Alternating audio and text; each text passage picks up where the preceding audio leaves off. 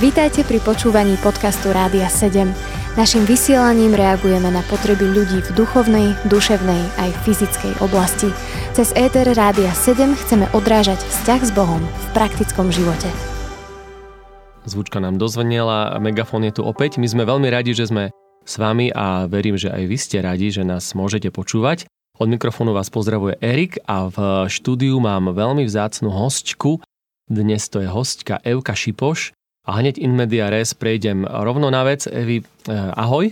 Ahoj, ahoj Erik, zdravím všetkých poslucháčov. A hneď by som ti dal takú otázku, že skús nám niečo povedať také začiatočné o sebe, kto si, odkiaľ si, čo si, čo si robíš a čo si robila a proste všetko to srn do dvoch viet. No, tak to je veľká úloha. Ďakujem, takže volám sa Eva s dvojitým V, čo prezradza môj pôvod, som z Polska. Na Slovensku bývam už asi nejakých 18 rokov, som vydatá za, za Slováka, som veriaca, mám tri deti a momentálne sa starám o strednú dceru, ktorá je autistka. Uh-huh. Toto je relácia, ktorá hovorí o tom, čo Boh urobil, niečo veľké, výnimočné v našich všedných bežných životoch. A tak Evi, prosím ťa, aká, ak, tým, ak môžem to takto nasmerovať, Aká bola tvoja cesta k Bohu, alebo k viere, alebo k väčšiemu poznaniu Boha? Nech sa páči. Takto, vyrastala som vo veriacej rodine. Vlastne celý môj život od, od detstva bol nejakým spôsobom o Bohu a možno ale to poznanie Boha nebolo tak hlboké. Moji rodičia, moji starí rodičia ma viedli k, k Bohu, k rešpektu k Bohu ale už ako malé dieťa dávala som si otázky, že, že prečo a niektoré veci sa dejú, keď Boh existuje a prečo aj moji rodičia hovoria, že musíme byť poslušní Bohu a v zapätí nie sú poslušní Bohu, takže už ako, ako dieťa som sa stretla s, s takými rôznymi aj pochybnosťami v mojom živote. Hľadala som Boha intenzívne už v veľmi rannom veku. Keď si mala dva roky. Alebo som aj mala dva roky, tak som, áno, tak, tak a zaujímavá vec je, že moje, že ja som sa narodila na Vianoce, Takže vlastne 24. decembra mám narodeniny aj meniny. Si a vyskočila to, z balička. Áno, a sú to aj, aj sviatky. Teda moji rodičia mi hovorili, že ty si sa narodila vtedy, keď sa narodil pán Ježiš. Takže v podstate my sme mali spoločnú os- oslavu už od vždy. Takže on to naozaj v mojom srdiečku to bolo tak, že ja mám narodeniny vtedy, keď mám narodeniny pán Ježiš. Takže asi možno od tých dvoch rokov si to tak uvedomovala. Čiže máš v roku o jeden sviatok, o jednu oslavu menej. No aj o dve. Ale, aj o dve. No ale taká ráno detská viera, ktorú má možno väčšina detí v našom kresťanskom Slovensku aj Polsku.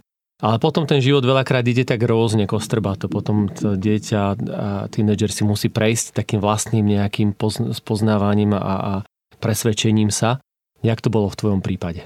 Takto, keď som mala 15 rokov môj život sa nejak nabral také troška iné búrlivé obrátky a začala som veľmi, veľmi intenzívne klasť si otázku toho, že prečo, prečo žijem a prečo sa veci dejú tak, ako sa dejú a pýtala som sa sama seba, aj, aj Boha, že či naozaj existuje. Dokonca dala som mu ultimátum, že keď existuje, nech sa mi nejakým spôsobom zjaví, lebo keď to neurobi, tak a, asi si siahnem na život.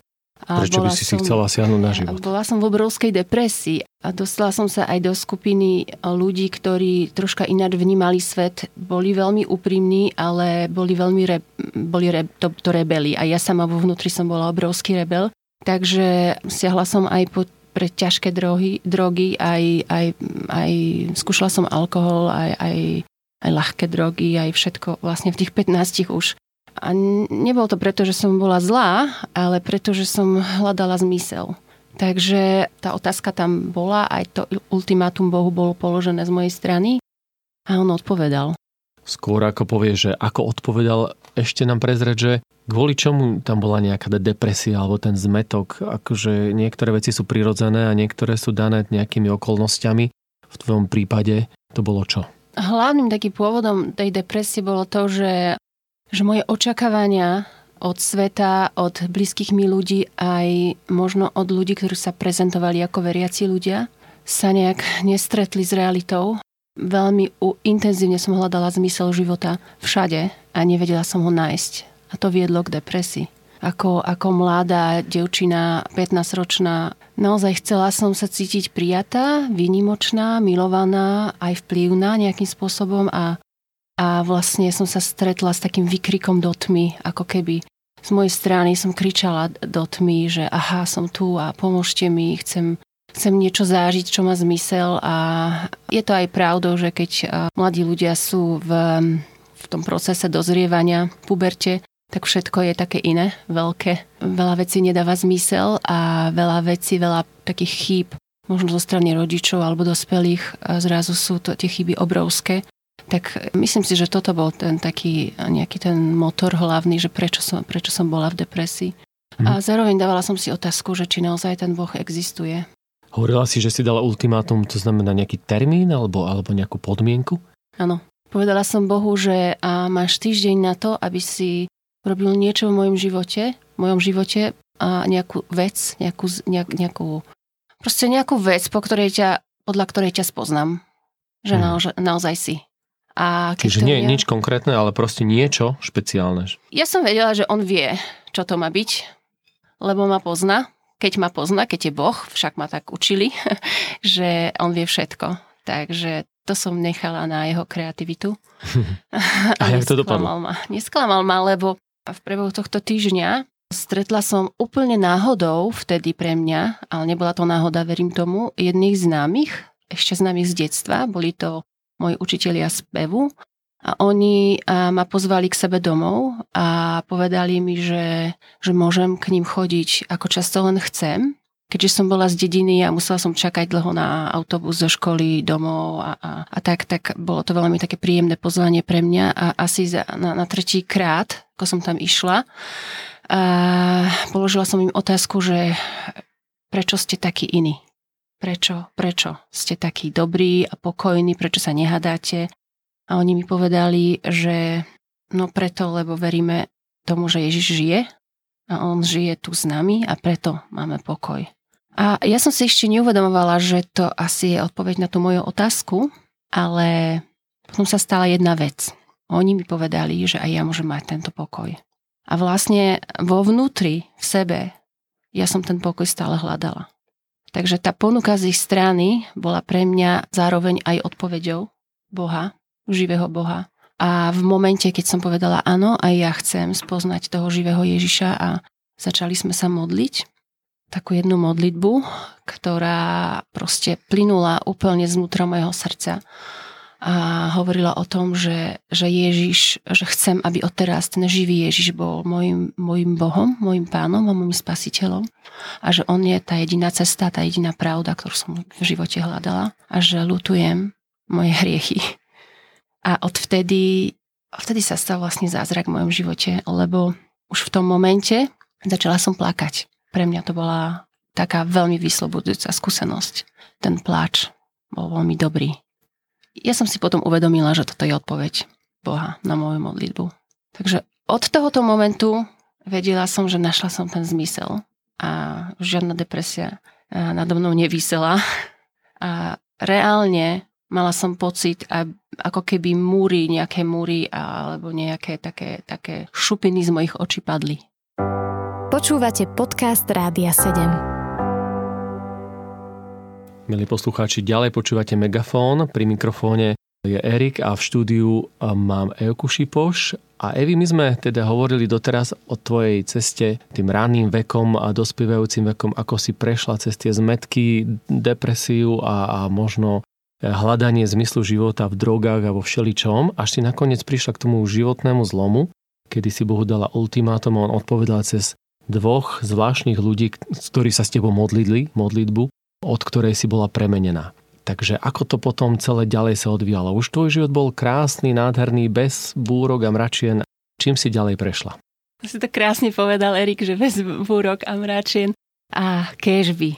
Ono to tak asi nebýva v živote človeka, že už nikdy, nikdy nič sa nestane, aj keď môj život sa diametrálne zmenil. Ako puberťačka mala som zmysel života, dostala som sa do úžasného spoločenstva veriacich ľudí, kde som mohla aj, aj slúžiť piesňou, chválami, to znamená, mohla som využívať talenty, ktoré mi Boh dal na jeho slávu.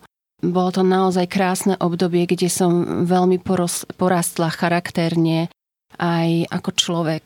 Dozrela som, mala som sny a očakávania od života, od Boha, od seba aj od ľudí. Mala som jeden taký obrovský sen, chcela som ísť do Anglicka.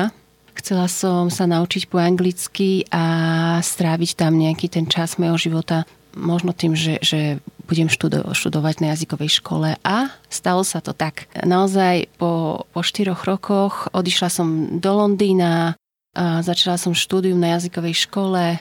Bolo to úplne krásne obdobie a stretla som sa s mnohými ľuďmi a dostala som sa tiež do, do veriaceho prostredia, ale zrazu ako keby ten môj sen sa zmenil na možno nie nočnú moru, ale na také strašne veľké sklamanie, lebo ľudia ma sklamali.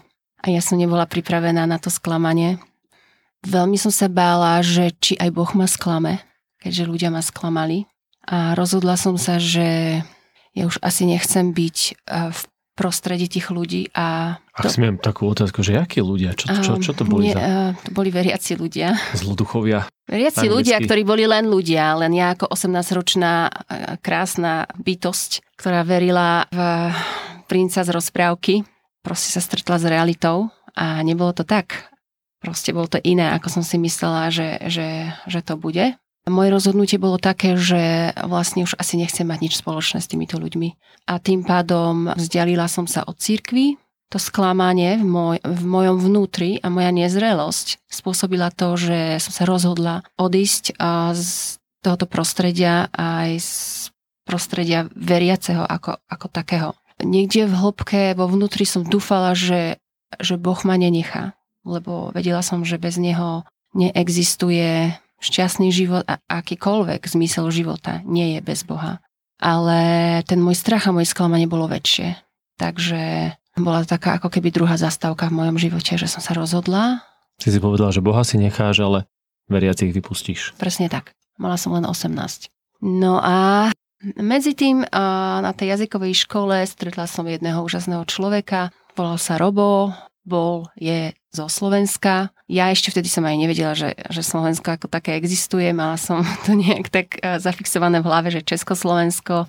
Takže zoznamila som sa s tým človekom. On bol absolútne neveriaci, priam ateista, nemal žiadne kresťanské pozadie, ale reprezentoval úžasné hodnoty ako človek. A ja som sa do neho zalúbila.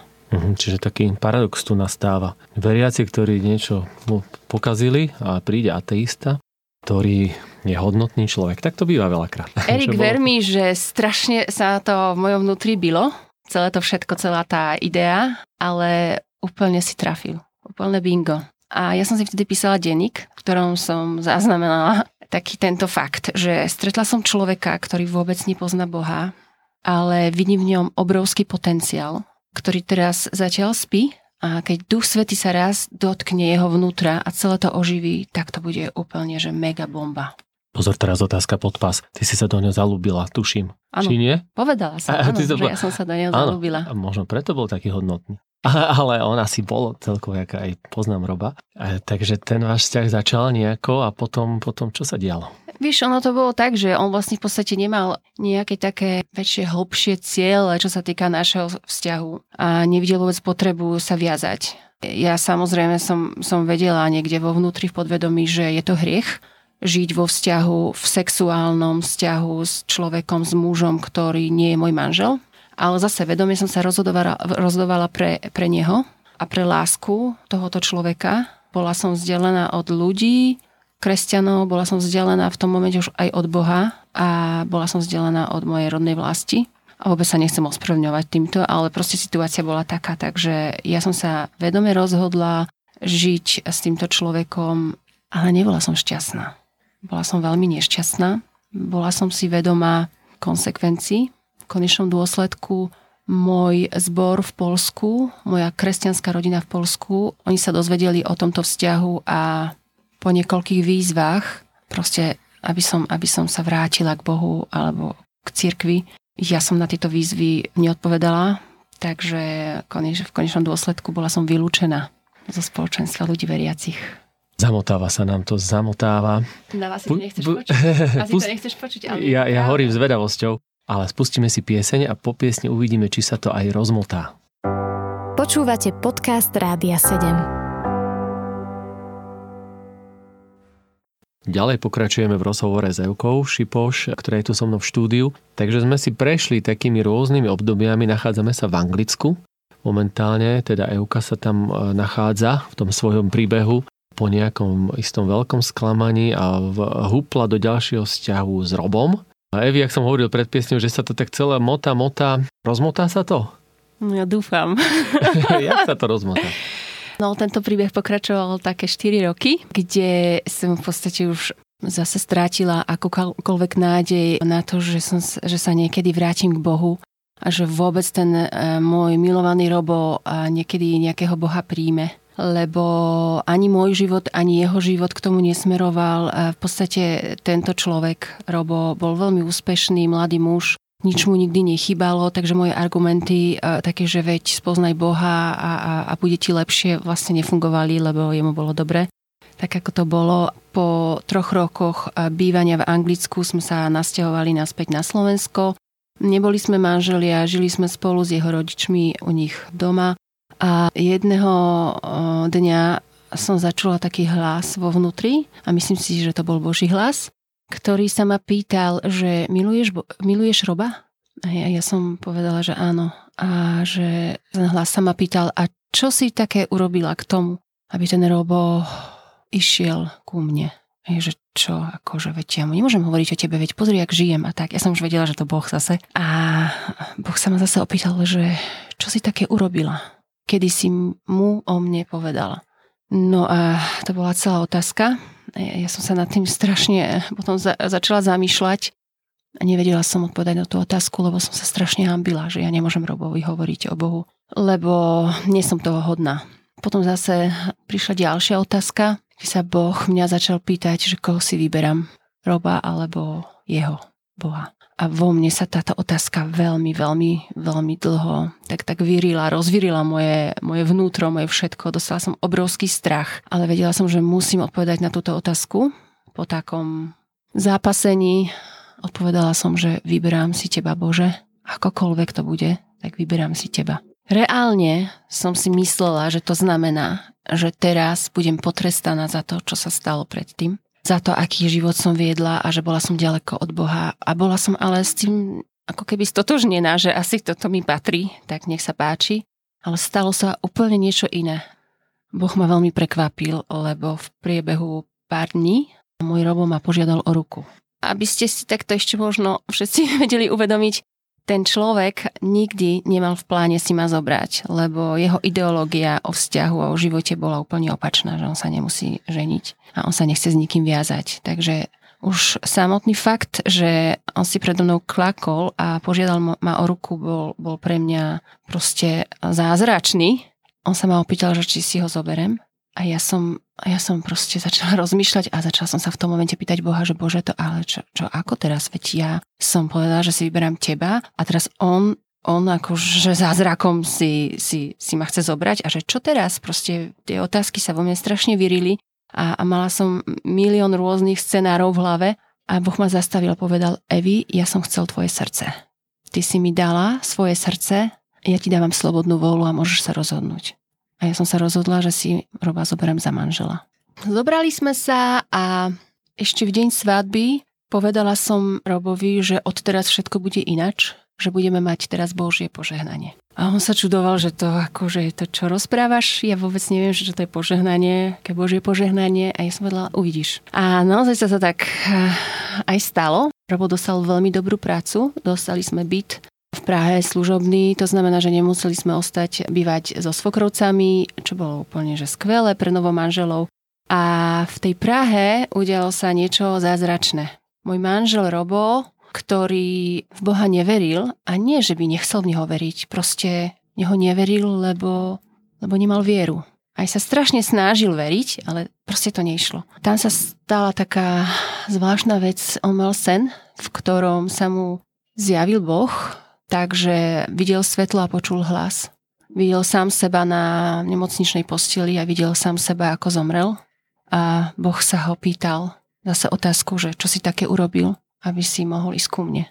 A v tom momente Robo v tom sne ako keby sa vrátil naspäť do toho svojho tela a ja sa na to pamätám, že on sa zobudil s takým, takým krikom, sadol na postiel a, a povedal Eva, už verím, daj mi Bibliu. No, ale bol to zázrak, naozaj, lebo on sa snažil veriť a mhm. nešlo to. Mm-hmm. Takže Boh nám dal takúto obrovskú milosť, že aj môj manžel uveril. O, dar viery. Áno. A odvtedy veci nabrali úplne iné obrátky. Lebo sme boli v tom už dvaja dvaja sme mali obrovský hlad po Božom slove, po spoločenstve ľudí veriacich, ako keby tá hamba, ktorú som niesla predtým z minulosti, že vlastne ja ani nemôžem ísť medzi veriacich, lebo nie som, nie som vydatá za tohoto muža. Tak všetko to bolo preč zrazu a aj ten môj manžel sa obratil. Takže my sme veľmi, veľmi začali vyhľadávať aj takú Božú prítomnosť, aj spoločenstvo ľudí, ktorí by nám mohli nejak porozumieť. Našli sme zbor aj v Bratislave. A čo ľudia okolo vás na to, že toto celé sa stalo?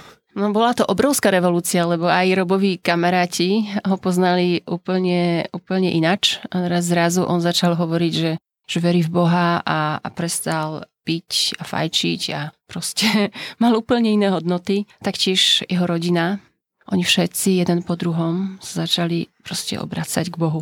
Hmm. A to vidieť, Erik, to, toto bola úplne, že nádherná, nádherná vec lebo v podstate vydala som sa do rodiny, ktorá, ktorá Boha nepoznala. A teraz všetci, všetci sú tam veriaci. A môj taký sen pre moje deti bol, že aby mali babku, ktorá im hovorí biblické príbehy a ktorá sa s nimi modlí pred spaním. Ono to tak vôbec nevyzeralo, keď som sa nasťahovala na Slovensko. A teraz je to realita. Takže dostala som obrovskú milosť do svojho života. A Boh bol ku mne neskutočne dobrý a k mojej rodine. Aj k mojej rodine v Polsku, tam sa tiež začali diať rôzne veci. Môj otec bol veľakrát uzdravený z rôznych chorôb. Moja mama začala študovať hlbšie Božie slovo a, a žijú vo veľmi, veľmi silnom, intenzívnom vzťahu s Bohom. Môj brat tiež miluje Boha a ono to celé nadobudlo úplne iný rozmer. Takže nakoniec sa to rozmotalo. Rozmotalo sa to aj z toho krásne, rozmotané klpko. Čo by si chcela aj vy tak povedať nejak možno už aj záverom našim poslucháčom na konci tohto, tohto krásneho príbehu? Ja by som ich chcela možno povzbudiť k tomu a vyzvať k tomu, aby vždy dôverovali Bohu, ale v tom takom úplne nadprirodzenom toho zmysle. Čo znamená, že veľmi často to vyzerá v živote, že už nie cesty von. Ja som mala naozaj veľmi veľa takýchto situácií. Tieto dve či tri, ktoré som teraz popísala, boli len také proste niektoré, ale veľmi často sa to tak zdá, a v tom momente si, si myslíme, že proste, že nie je cesty von. A je to taký začarovaný kruh. Ale zo skúseností viem, že pre Boha nič nie je nemožné. A Božie slovo hovorí to, že ten, ktorý býva v tebe, nás je väčší ako ten, ktorý je vonku. Či už pre nás veriacich je to, je to nepriateľ, možno pre niekoho, ktorý vôbec Boha nepozná, sú to okolnosti životné, ktoré sú ťažké ja tvrdím a som si istá, že Božia, Božia milosť a Božia láska je tak obrovská, že dokáže zmeniť každú jednu situáciu. A môžem povedať, že ja nemám ľahký život, ale mám krásny život.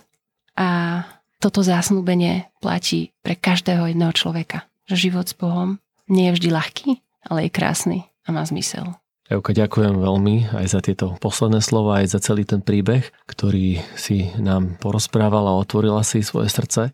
A aj na tvojom životnom príbehu vidieť, že Boh je dobrý, Boh je verný a vždy, keď sa na ňo spolahneme a veríme mu a dávame svoje životy a svoje tie konkrétne situácie do jeho rúk, tak nakoniec vždy príde ten happy end, alebo vždy príde to, to riešenie čo je aj podľa mňa teraz krásne vidieť na tomto príbehu, jak to celé sa motalo a nakoniec aj ako teba poznám aj tvoju rodinu, tak ste ľudia, ktorí ste príkladom a ktorí ste dôkazom toho, že život s Bohom sa oplatí. Takže ešte raz ďakujem, že si prišla medzi nás. Ďakujem veľmi pekne, Erik, za pozvanie. Ďakujem všetkým, ktorí ste nás počúvali a Boh je verný. Tak, tak. A my sa znovu budeme počuť pri budúcom megafóne. Počúvali ste podcast Rádia 7. Informácie o možnostiach podpory našej služby nájdete na radio7.sk.